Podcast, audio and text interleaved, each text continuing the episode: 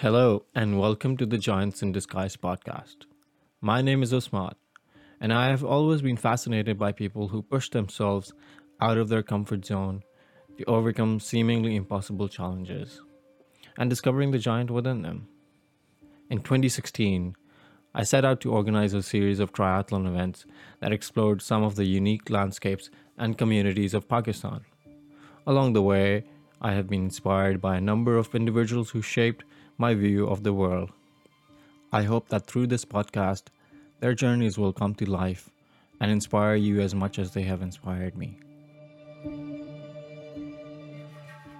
As part of the Arch to Arc triathlon, after a grueling 87 mile run from London to Dover, Perrine is swimming the 22 miles across the English Channel and is faced by a tough decision. I was swimming in very bad conditions the first on my first attempt. After 16 hours, I could see the light in front, but the boat pilot he said, "No, you will never make it because uh, the tide has changed. And now you will swim like seven hours on the same place, and then after you will have to swim. It's gonna be 10 hours more. It's too long. You you have to finish yeah. it." Fawzia, a Pakistani age group triathlete based in Toronto, reveals what led her to become an Ironman. At the end of the day, it's not about you versus them. It's about how much do you want it?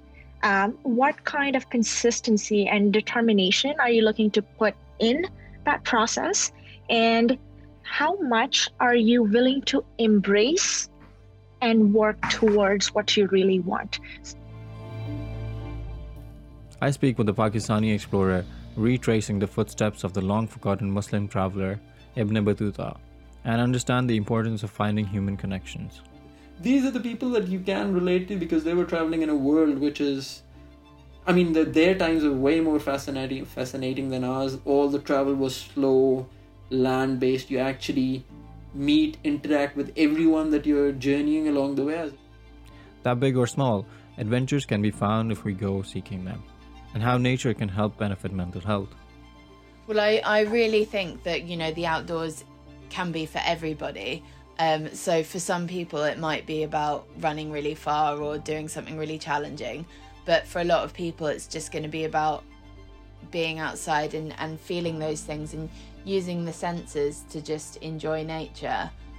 That sometimes we just need to step into the shoes of those less privileged so we can see the world in a new light. I was working on a project looking to use drone deliveries to um, deliver medicine to rural communities in Malawi. Um, and the health clinics there were hardly accessible by road. Um, and they were really, really basic. They had just had fridges installed to keep medicines at the right temperature. And that is something that we completely take for granted, right? A fridge keeping something at the right temperature. We all have them in all of our homes but for this clinic in Malawi, it was a, a massive deal that they just had this fridge installed. And I think it's really um, interesting how much we take for granted. And I also speak with an individual who is part of the new wave of fitness trainers in Pakistan, challenging age old traditions. I've also grown to kind of understand that there's really no such thing as failure, it's just learning. This is the Giants in Disguise podcast.